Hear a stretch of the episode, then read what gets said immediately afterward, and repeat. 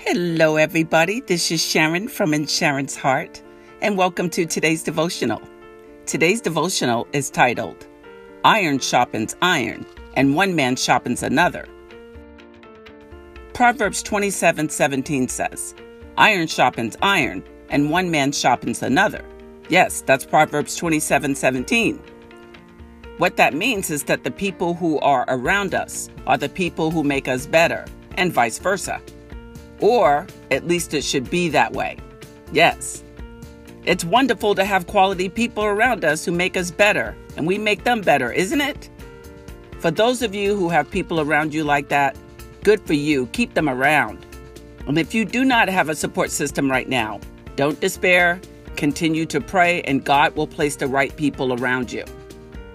There was a time when I felt all alone because I did not have any people around me I felt I could trust. But as time went on and I opened myself up to people, quality people came into my life. I prayed, I took more chances, and it happened. It will happen for you too, and there's no need to settle for less than you think you deserve.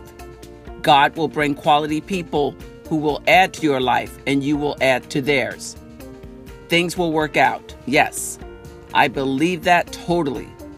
So continue on, and as Proverbs 27 17 says, iron improves, polishes, enhances, and sharpens iron. Yes, again, that's Proverbs 27 17. God's word is true. Be encouraged, everybody. Be encouraged in the Lord. I hope that message was encouragement for you. That's what I do.